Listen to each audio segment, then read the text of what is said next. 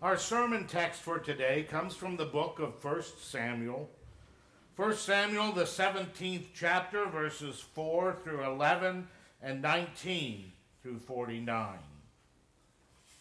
A champion named Goliath, who was from Gath, came out of the Philistine camp.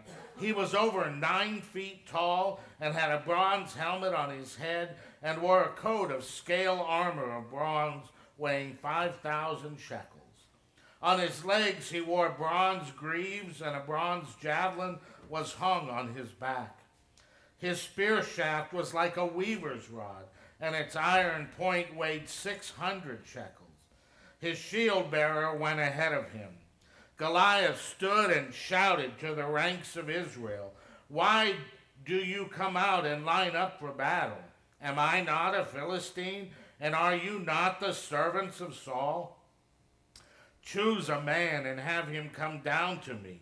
If he is able to fight and kill me, we will become your subjects. But if I overcome him and kill him, you will become our subjects and serve us. Then the Philistines said, This day I defy the ranks of Israel. Give me a man and let us fight each other. On hearing the Philistines' word, Saul and all the Israelites were dismayed and terrified. And then verses 19 through 49. They are with Saul and all the men of Israel in the valley of Elah, fighting against the Philistines. Early in the morning, David left the flock with a shepherd, loaded up, and set out as Jesse had directed. He reached the camp as the army was going out to its battle positions shouting the war cry.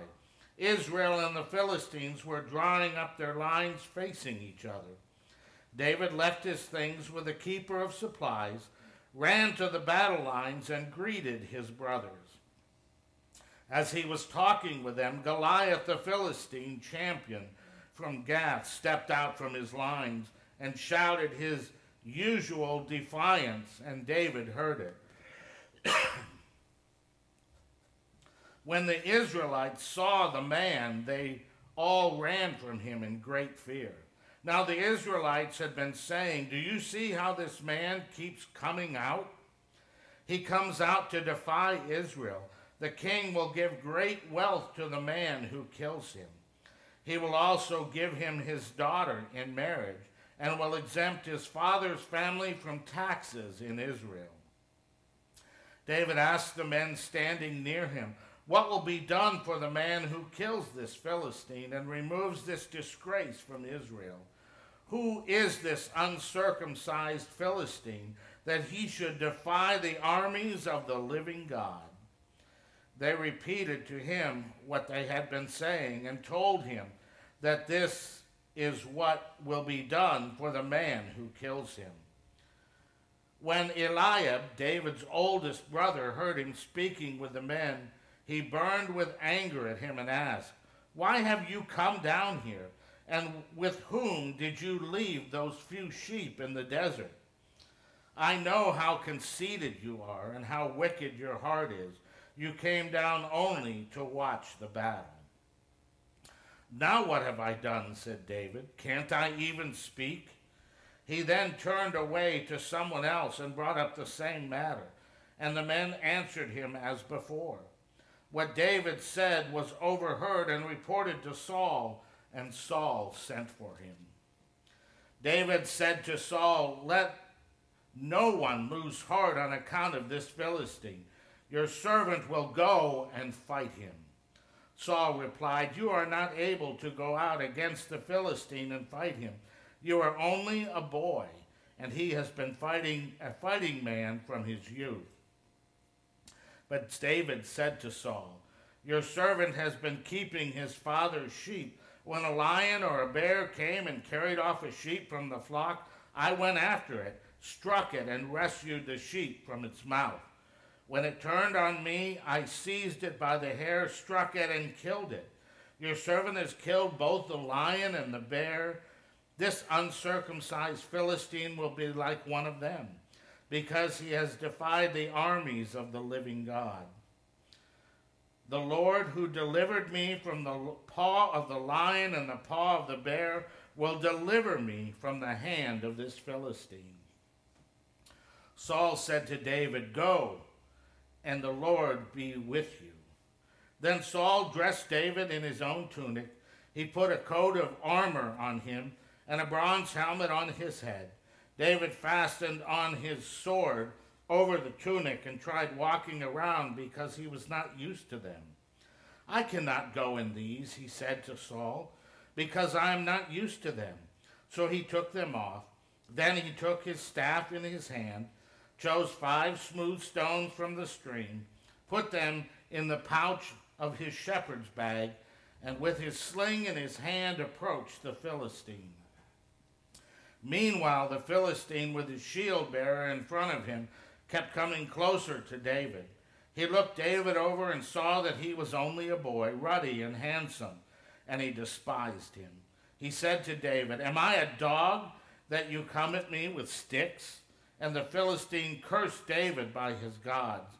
Come here, he said, and I'll give your flesh to the birds of the air and the beasts of the field. David said to the Philistine, You come against me with sword and spear and javelin but I come against you in the name of the Lord Almighty, the God of the armies of Israel, whom you have defied. This day the Lord will hand you over to me, and I'll strike you down and cut off your head.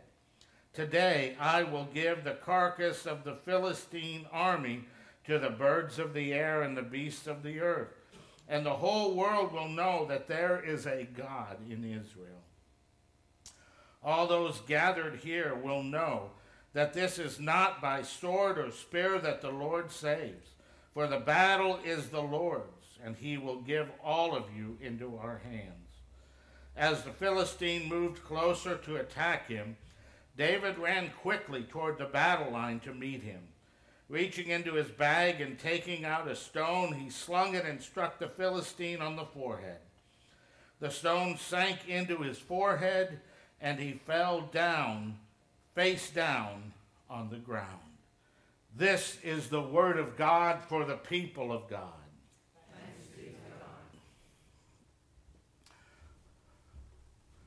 I entitled the sermon today, Facing Your Giants, because I think in life every one of us faces many giants as we go through life.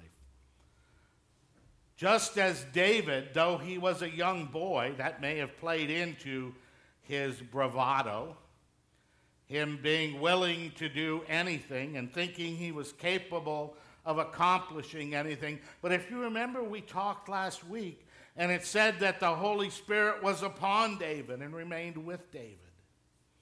And that God was guiding David.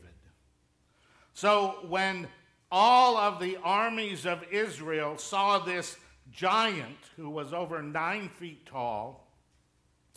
They saw the, it, the giant through human eyes. David looked at the giant and saw the giant through God's eyes. And when God looks at giants, eh, they're not much. But when we look at giants, they scare us.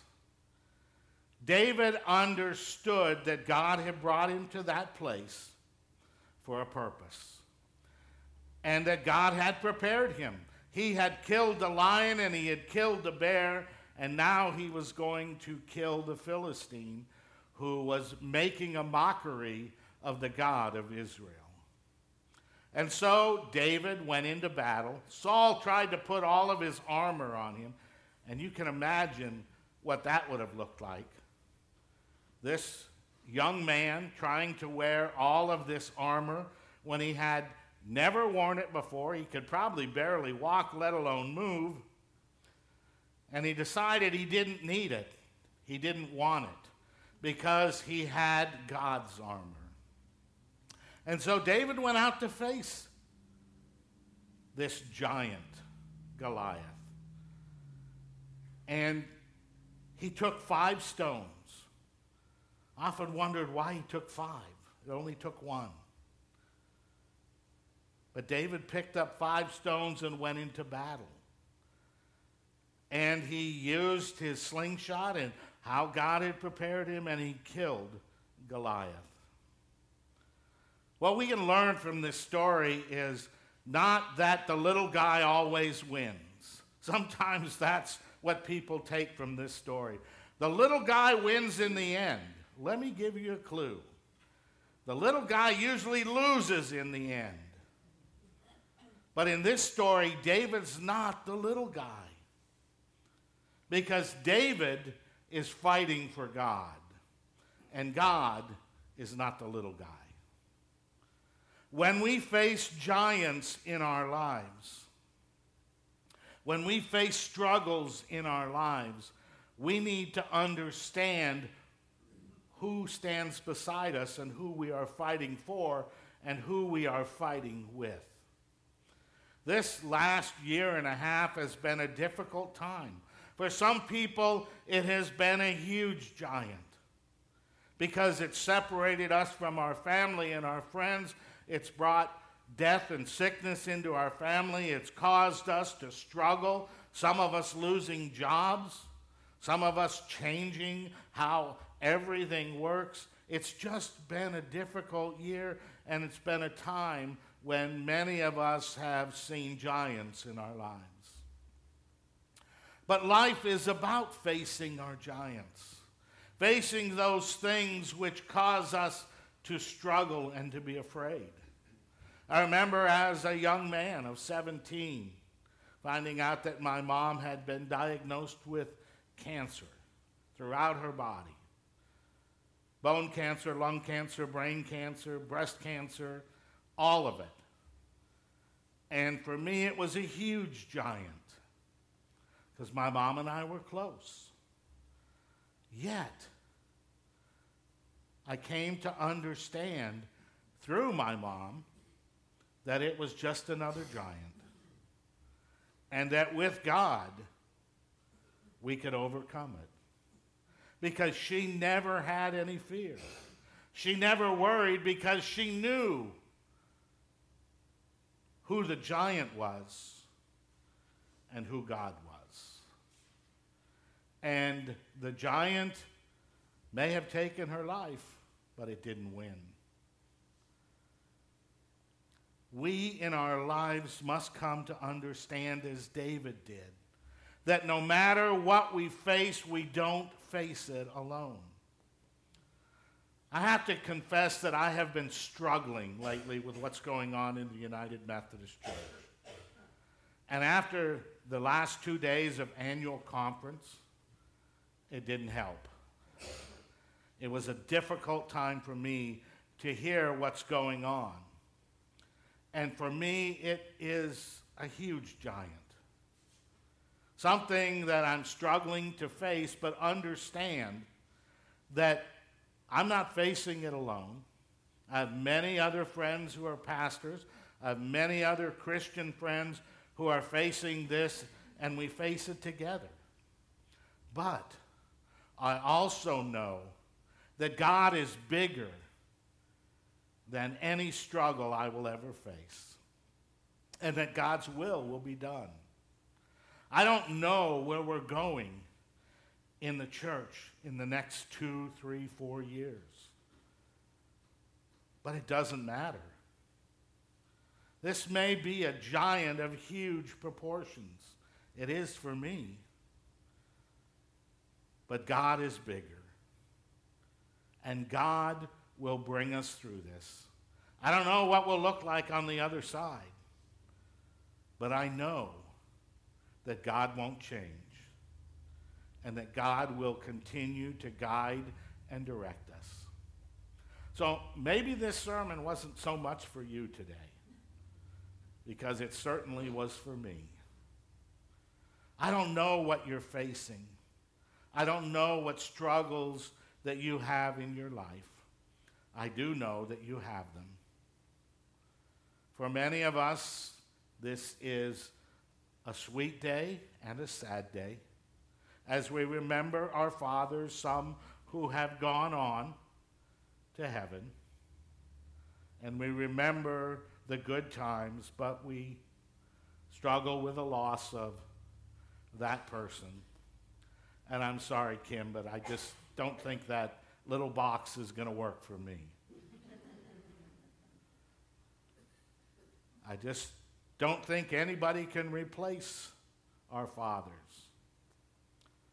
But today, no matter what we face, no matter what struggles lay ahead, God is in charge. And we can be like David and know that God will win in the end. And that God will give us the strength and the ability to do what it is we need to do so that God is glorified. David ends up killing Goliath and then cutting off his head, and the armies of the Philistines run in fear. And Israel wins the day. And David is just made into a hero of Israel, and everything goes wonderful for the rest of his life. No, that's not the story. It's just one of the giants David will face. And this is my advertisement. Starting this fall, we are going to study David in Bible study.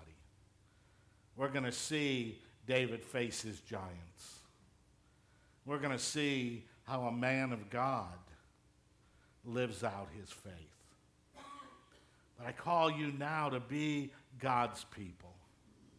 No matter what your struggle is, no matter what you face, God is greater than your giants.